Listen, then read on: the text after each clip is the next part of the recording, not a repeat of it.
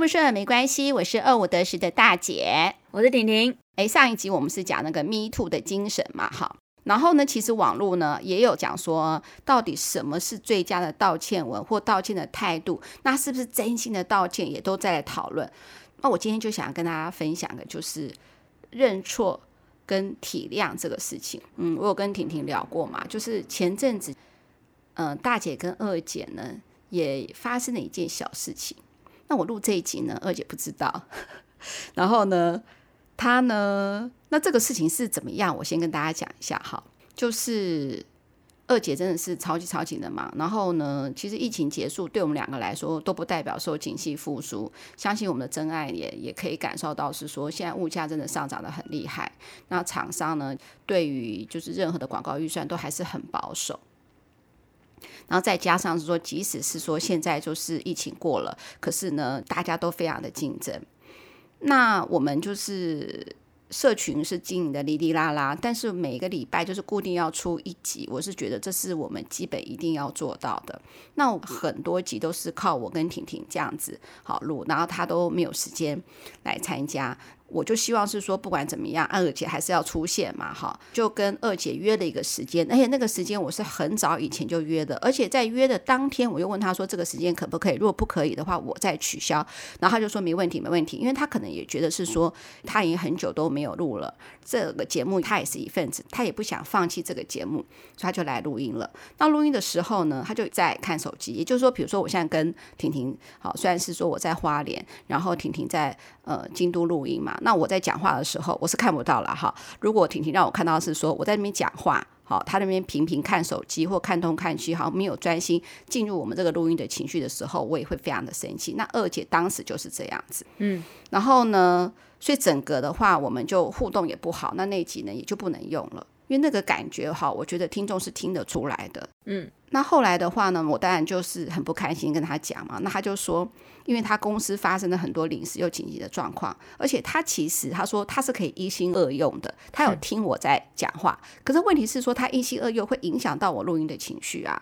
可是他又会觉得是说我是他姐姐，为什么不能够多体谅他？而且他是排除万难来录音，所以他不是不重视，他是非常重视，只是因为他看看手机。然后我就要这么生气，结果我就回了一句，可能这个听起来也蛮重的。我说好，假设好，因为车祸而迟到，那你觉得迟到这件事情，就是每一个人都要接受吗？那车祸跟迟到不就是两回事呢？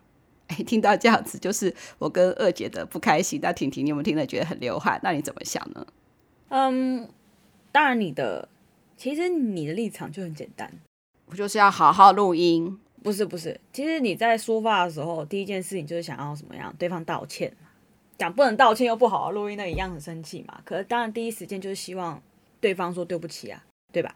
其实你这样讲的时候，也让我重新想一下当时的那个，就是我们在录音的那个状况。你会觉得哈，他不重视。那如果说你要他呃道歉的话呢，也应该是说他要。也不是说今天只要说对不起，而是他真正知道是说他带给我怎样的影响。就是我在那边录音，跟你那边对，那你有一个心不在焉的感觉，嗯，那我为了这集准备的资料跟就是种种，就有点白费的感觉。那我们当然是希望这集录出来的时候，我们双方互动很好。那这集录完就录完了，而且。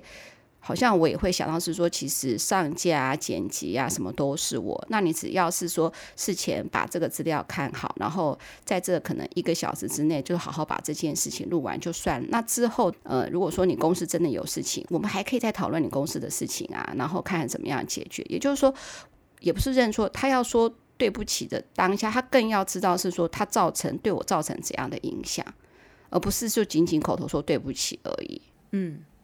反正当然，第一件事情就是希望对方可以认知到这个行为已经造成你的困扰，而且并且希望可以认错嘛，就知道这件事情会造成你的困扰嘛。可是他的情绪还是一直会在，是说，那你知道我当下发生了什么事情吗？对啊。对啊，我为什么会在呃已经在录音了，我还必须要看我的手机呢？嗯，你都没有想到是说我为什么在这个当下都还要看手机？嗯，为什么要做这件事情？难道我不想好好的录音吗？嗯，他就会一直会这样子想啊。对，那你应该是要想说，我为什么要在这个时候看手机？嗯，而不是怪我是说录音为什么要看手机？嗯，我觉得这件事情分两个层面，嗯，一个是客观上的事实，一个是情感上的抒发，嗯，那客观上的事实是什么？无法专心录音，跟公司很多事情要处理嘛，对不对？嗯，那情感上的抒发就是，我看你没在录音，然后我们的录音品质会下降，所以这件事情我很不爽，嗯，而且你只要录音就好了，后面剪接、Po 文什么拉拉大的事情，全部都是我们在用。你已经只要做到最低程度的出现录音就好了，为什么这件事情你还是做不到？对，我是这样子，可是他会很生气的是说，那你也知道是说我为什么会这样做啊？对，然后第二个就是我即使有很重要的事情，我还是来跟你录音，难道这样子不叫重视这件事情吗？对，他就也会很生气，对吗？一个就是你为什么不能多给我一点弹性？嗯，另外一个就是我觉得你在敷衍了事嘛，嗯。那真的要很客观来讲，谁错比较多，嗯，或是谁就比较对，嗯，哦，这件事情我觉得跟球类比赛很类似啊。球类比赛，嗯，对，因为一场球赛输了，你很难找到一个战犯，嗯，一个战犯一个哦，嗯，车祸也一样啊，嗯，有时候也很难说其中一方完全没有错嘛。哦，对啦，是啦，嗯，对不对？那当下车祸最重要的事情就是什么？就是报警。嗯，对。但是你跟阿姨的状况就是，当然不能报警啊，不需要报警啦。对，对不对？嗯、但是我个人我自己觉得啦，这我很个人主观啦哈。嗯，你既然答应了，不好意思，你就要承担风险。你是先说你不行，那就再改天。可是对方说他要来，那就表示你答应了，你就是必须要承担，在这段时间之内，你就是没有办法看手机，你就是要专心跟我录音。如果你没有办法承担这个风险，你就答应我的话，那你不能怪我觉得你不够重视这件事情。对，可是他会说，可是我们是姐妹啊，对，你是我的姐姐啊，你要多一点体谅。可是你并没有体谅我啊，嗯。所以他后来还说：“哦，我现在要慢慢的知道是说自己的问题，自己的状况是状况，没有一个人就是有义务就是体谅我的目前的状况。我要学习这一点。当他讲到这个时候，我又觉得很刺耳。我想说，我也不是不想要体谅你，我也知道这段时间你非常的辛苦啊。但是我就是希望，就是说，我们就这一个小时，你可以把这一个小时给我，我们还是可以有一个先后顺序啊。对。”我们来把情况拉的更极端一点好了。嗯，有一对老夫妻，哦，这是真实事件哈、哦。嗯，但我忘记几年发生的，应该也是不久之前呐、啊。有一对老夫妻，妻子得了绝症，因为身体机能每天都在恶化，只能躺在床上不能动，然后也没有办法吃东西，因为他只要一吃东西就拉肚子，嗯，然后就吐，所以他只能吃流质的东西，就活的人不像人，你知道吗？嗯，所以他天天都在哭，因为他很难过。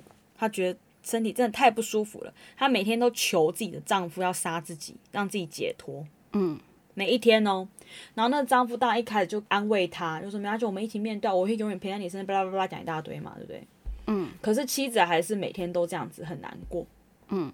那终于有一天，在这样的精神压力的情况之下，嗯，因为那妻子就说：“你就杀我就对了，嗯，你就是杀我。”你让我好死好不好？让我解脱好不好？我留在这里也只是痛苦而已，我死不了，可是我也不算活着啊。对。那终于有一天，她丈夫下手了。嗯。那丈夫下手的时候，其实妻子没有什么挣扎。嗯。除了那个叫做一些本能会有一些反应之外，他基本上没有什么挣扎。嗯。那在杀了他的妻子之后，丈夫也决定自杀，可是就是被别人发现救起来了。嗯。那接着，当然就是要面对刑事诉讼啊。对，因为他就是杀了他老婆。虽然她丈夫处境你会觉得哇很可怜呢。对啊，他儿子也是这样讲，他说他是不可能会去主动杀了他的妻子的。他是希望他可以跟妻子永远在一起，他不可能去这样子杀人的。嗯，因为他觉得如果判他杀人罪的话，他觉得这是不对的。嗯，我没有要杀我的妻子。嗯，我是不会这样子的，但是法官最后判他，可能比较减轻一些刑期啦。嗯，但是还是判他杀人罪啊。对，为什么？我不管你的原因啊，因为你知道你自己选择杀了人。嗯，所以就是这么简单，你就是要面对刑事法则。嗯，你不可以用一个站在一个道德制高点上的角度叫我一定要原谅你。诶，对。你要我一定要体谅你，那你为什么一开始不就说我没有办法预测我接下来会怎么样？那可不可以就是还是先不要录音？我们可能六日录音，嗯，或者是可不可以换你配合我说，我现在可以录音的时候，你可不可以尽量也来配合我一次？嗯，或者是我提前就说四点到五点，拜托，请你们先努力的 cover。嗯，或者是我们录音录半小时，休息五分钟，我赶快回应一下，然后再开始呢？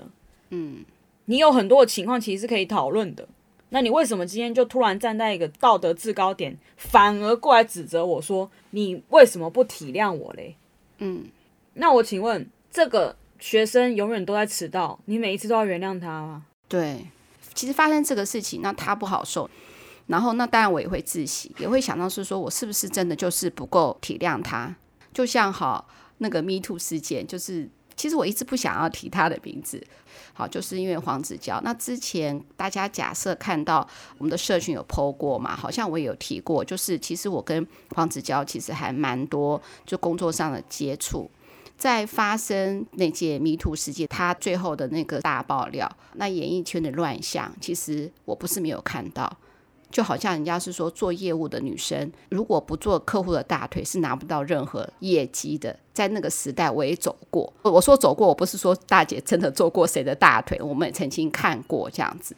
那就是我就会觉得说啊，环境的情况就是真的可能会发生这些事情，或者是说他的原生的家庭的影响对一个人真的伤害很大，我就会想到很多。就婷婷就提醒我说，这是两回事。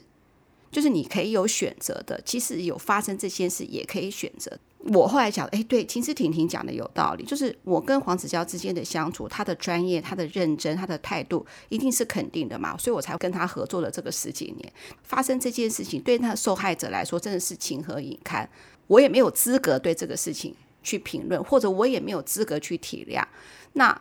又回到我跟阿姨之间的录音的事情，对我来说就是造成我一个录音的不便，所以我好像也不用去自省，是说我为什么没有体谅她。那当然，我爱不爱我自己的妹妹，呃，对她工作上面有什么支持，或者是家庭有什么支持，那绝对是不在话下的。我们两个之间感情这么好，我一定是把她放在第一位的。但是这件事情就是发生了，后来我也会自己怪自己，是说，哎，我自己是不是？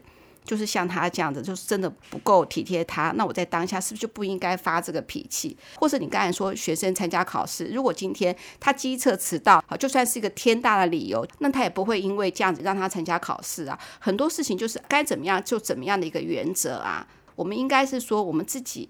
要避免任何意外状况的产生。那如果发生了，我们就要接受这样的一个错误跟后果。如果是说我要事后做道歉，那我应该是针对事情的本身，我也不要想说我是不是体谅，或是我是不是什么。那这件事情当然录音是小事，这件小事就是已经发生了嘛。对啊，我知道当下是两个人都有情绪，就像我讲的嘛，你没有办法说谁错的比较多或谁对的比较多。但是你很忙嘛，那这件事也是事实啊。所以我刚刚提到的客观事实是，他公司有很多临时有紧急的事情要处理嘛。嗯，这件事情也是真实的。那我们所能做到的什么？可能也许我的生气程度、火气不用这么大，口气不用这么差。嗯，但是如果你是先反过来指责我说，你为什么不多一点体谅我的时候，那反而就会觉得说，你不要在那里借口那么多。对啊，就是说你的道歉文就会像黄子佼讲的，就是大家觉得你欠拖这么多干什么？对，你这个时候最应该做的就是针对受害者做的道歉嘛。对啊，那至于是说你真心的道歉了，我相信一定很多人会。就是有些探讨，就像上一集婷婷说到嘛，就是那个变态杀人 Ed 嘛，嗯，因为他愿意吐露他的心理状态或什么，那对未来的一些犯罪研究有很大的贡献，那就是另外的一件事情啊。嗯，那他还是一个十恶不赦的一个恐怖的杀人犯。嗯，以黄子佼这件事情来说的话，如果你愿意好好的，就是真心的先道歉，甚至我有时候想到是说，如果时间倒转，嗯，然后呢，他是不是可以带一个律师，然后去。警局自首、嗯、啊？为什么要带律师？而不是说希望自己脱罪哦？是有的时候我们也担心那个警员能不能应付这个状况。嗯，好，因为这个 Me Too 事件又不是一般的，就是那种窃盗啊，常见的一些犯罪事件嘛。嗯，他可以带个律师，然后他去自首之后，并且应该也要跟一个心理咨商师好好的透过心理咨商师能够了解是说受害者受的痛楚，真心的去道歉，也许。可能真的会比较好一点。如果是这样子的话，嗯，你认错这是一个非常关键的态度，而且你必须也要真正了解，是说受害者真正因为你得到了什么，这时候你的真诚道歉就会有意义。如果他真的能够自首，然后呢，透过心理智商知道说受害者以及自己的心态的一些分析，然后真正的认错，嗯，不要管什么最佳道歉文。第一个，你鞠躬一定要鞠到多久？然后那媒体拍够了以后，你再抬起来。然后或者是说，你第一句话要先讲什么？我觉得，假设我们真正发于诚的话，是不是审视我们的内心，真正知道是说受害者他的心情是什么？那是不是我觉得就一定会有不一样的结果？那至于是说，是不是能够让自己的那一关也比较比较好受？嗯，当然，呃，家庭的影响。对一个小孩子的人格发展很重要，所以才会有以前的什么家庭访问啊。嗯，那有没有可能因为家庭访问、亲子沟通更了解？是说，呃，这些小朋友在成长的过程有没有可能在社会或学校能能够有一些就是帮忙？那。反过来说，呃，我们的工作环境好，不管是演艺圈或任何什么圈好了啦，大家对于呃，就是这个性骚扰都能够认为是说这是一个十恶不赦的事情。大家一看到一听到这个事情，就所有的炮口都指向那个加害者是不行的。嗯，然后这些观念能够大家能够真正的普及哈，就我像哈，就像大家讲的哈，如果今天公司有人偷窃，你会问他偷窃的理由吗？不会吧？对。就是要么就是直接开除，要么就是大家舆论的轰死他。你绝对不会说啊，他为什么偷钱？是因为呢，嗯，他呃家境发生什么事情或什么什么？你不需要偷窃啊，你可以求助啊，有很多管道啊，你不需要这样就把性骚扰看成一样不可原谅的话，这个氛围就不会这样子发生嘛。嗯，这个当然是比较大的事情。拉回来好了，像我跟二姐的话，如果说嗯。好，他跟我讲说啊，不好意思，我不应该就是看手机。那我们现在专心来录音好不好？那如果他这样讲的话，我觉得我录完音以后，我也一定也会关心他说刚刚发生了什么事情。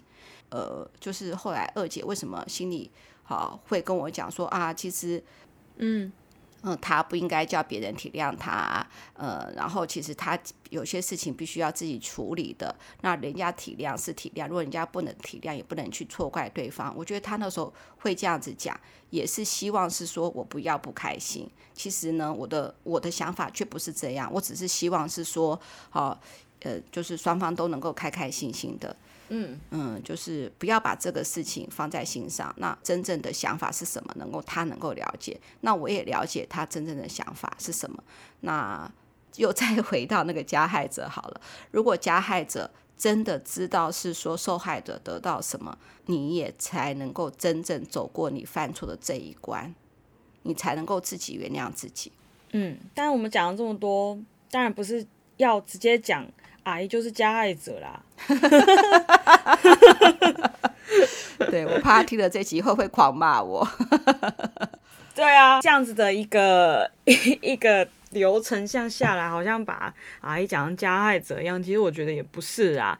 对，所以一开始我就有强调嘛，就是很像一个球赛比赛输啦，你没有办法找到一个战犯嘛。就像我没有办法去定义在你们两个争执中谁就是一定错比较多嘛。对。所以哈，体谅这件事情哈，其实我小时候也是会觉得说，嗯呃，不到体谅。记得我高中的时候，然后就有发生一件事情，然后这件事情导致我就是很不爽，嗯，好，那很不爽的时候，我就很想要到处跟别人抱怨，我就一直跟我朋友抱怨，然后抱怨来抱怨去之后呢，因为这件事情在我心里就是起伏很大嘛，然后这件事情就困扰我非常久，所以就变成是我每一次跟我朋友，就我那群朋友在。聊天的时候，时不时就又会提到相同的事情。嗯，呃，到后来我的朋友就开始不想跟我讲话了。嗯，啊，就是因为我一直嗯一直在讲同样的事情，他们觉得听得很烦。那这件事情，我当然就会觉得说，嗯啊，我就是很想讲，为什么你不能听呢？你不是我朋友吧？嗯，你就是应该要一直听啊。所以一开始的时候，我也是不能谅解这样的行为，导致后来我就变成说，那我都不要讲好了，反正不会有人想要听。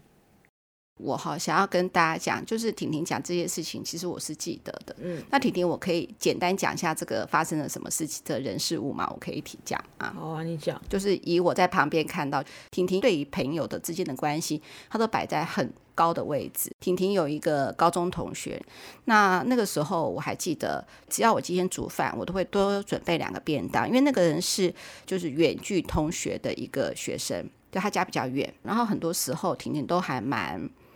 就是，就他的情绪还蛮能够影响到婷婷。我记得有一次，好像他考不好，如果婷婷又考得比他好，他整天情绪就会很不好。对，所以有的时候，当他考不好的时候，婷婷反而会很怕自己也考得好，压力很大。对，压力很大。好，嗯、但是呢，婷婷考不好，他考得好，他不会去因为这样子去安慰。婷婷或怎么样？从那个时候我就觉得他好像是比较一个自我的人，但是我也觉得是说啊，算了嘛，哈，就是反正就是小朋友之间的相处。后来有一次呢，就是婷婷的作文就得到了优选，然后他居然在他自己的社群就是批婷婷这个作文凭什么得到优选？很八股啊！他说我的文章很八股。对，他在社群讲，而且还把婷婷就是封锁，让他看不到，嗯，而且是公开是说这什么烂文章之类的，让婷婷非常的受伤，所以真的是没有办法再跟这个同学当姐妹一样掏心掏肺，同学就觉得说啊，这个人怎么可以这样子？那都站在婷婷这边，可是因为婷婷不知道为什么我对你这么好，仅因为一个作文就可以在社群这边讲我，所以当我找不到理由的时候，我就会一直讲。他重复的情况之下，说我到底是做了什么？我做的这些事情，大家都看到我是怎么样对他的。同学就觉得刚开始支持，后来觉得说啊，又在重复这样，就不太想要听他讲这个事情了，对不对？对，没错。所以大家听得我听得很烦呐、所以就不太想跟我讲话，因为那阵子的我永远只有一个话题。就是讲那个人很烂，就是说那个为什么他要这样对待我？然后到后来我就觉得说，我们不是朋友嘛？为什么我不能讲？为什么我不能一直抱怨？我就是想继续抱怨啊，你就可以听我讲啊。嗯，然后我就会反过来说，你以前在抱怨其他的事情的时候，我也是一直在听啊，我都没有腻啊。为什么你要这样子对我呢？为什么我不能嗯平等呢？嗯，不能公平呢？嗯，虽然我不是。天秤座，但是我在这种事情，我就是很讲究那个公平性，这很正常的啦，就是真心换绝情。对，所以后来我就是变成什么都不想讲了，因为我就会直接觉得没有人想要听你一直在抒发你的负面情绪，嗯，你就是自己去找别的地方排解，嗯，我现在还是这样觉得啦，嗯，对，当然就是顶多透露一些而已啦，嗯，可是你或者讲过一次这样就好了。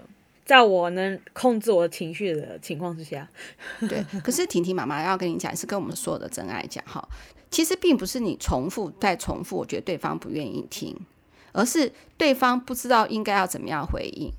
那你会说，你只要听就好啦。哎，你知道吗？只要听，不做任何的回应，除非我就是没有在听，否则我听怎么会没有回应呢？因为我同样也找不到答案啊。所以是说，当对方没有办法给你答案的时候，他慢慢、慢慢、慢慢会有一个莫名的压力。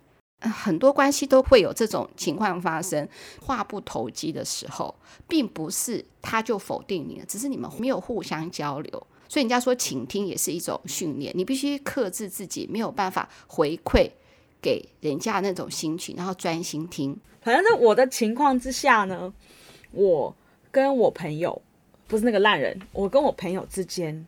嗯，就是也跟你跟阿姨一样，就是我会觉得你为什么不愿意听我讲呢？那对方想说，那那我我要你要我怎么样嘛？嗯，对对对对对，就是也是变成这种，嗯，也是不知道谁错比较多或谁比较多的状况。对这件事情，你也没有办法讲谁是加害者，谁是受害者啊？这就是难的地方在哪里啊？嗯，那对方也会觉得。那我也会想要要求我朋友说，那你要多体谅我啊，嗯嗯嗯，嗯嗯，我就是因为这件事情很受伤啊。那对方可能会也会觉得说，那你为什么不体谅我？我听你那么多次，你还要我怎么样？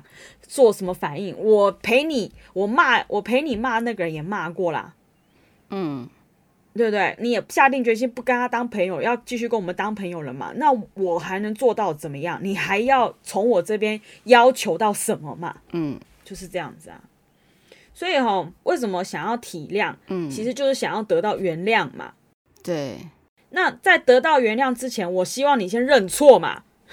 其实是一个三角关系哦。嗯，对，所以我觉得基本上到后来都是情绪有问题啦。嗯，那情绪过了之后，其实最重要就是再找一个方法去解决会产生这些情绪的原因嘛，这才是最重要的啊。嗯，情绪过了之后，那接下来不是体谅哦。嗯，情绪过后之后不是体谅，而是解决。对。那我当年的解决方法可能也不太好。我刚刚解决方法是哦，那我就闭嘴，我就不讲了。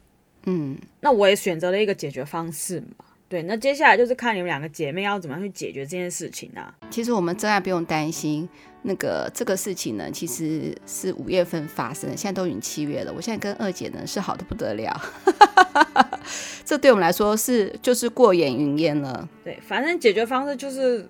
你找我录更多集嘛，不就这样子吗？那他有那个阿姨有想要讲的议题的时候，他就自然而然会跟你约到时间的。对，好，那为了要平衡报道，就是我今天整集内容不能都是二姐的篇幅占太多，所以我最后也要提一下哈，就是一个题外话啦，就是呢，我后来也想到是说哈，有时候呢。就是父母啊，比如说发现小孩犯错的时候，就是小孩都会说啊，因为怎样，因为怎样，因为怎样。那我们大人会说狡辩。好，其实哈，我们也要想一想，做父母的也要想一想。其实虽然认错跟体谅好是两回事，那我们也要，因为小孩子嘛，就是先让小孩子说明原因。好，也就让让他先让他畅所欲言，然后呢，让他情绪发完了，不管呢，就算他是故意找一些原因，哈，小孩子嘛，要找一些原因，然后粉饰太平，化解他的过错或是怎么样，你就让他先让他讲，讲完之后再好好的跟他讲，也让他知道是说认错体谅是两回事，嗯，但我觉得说很容易啦，做很难的，对不对？好啦。最后还是那句话啦，其实人与人沟通啊，最难的就是什么？就是情绪会影响啦。然后不管你是啊自己反省啊、自怜啊、怨天尤人啊，都这样的情绪都是很正常的。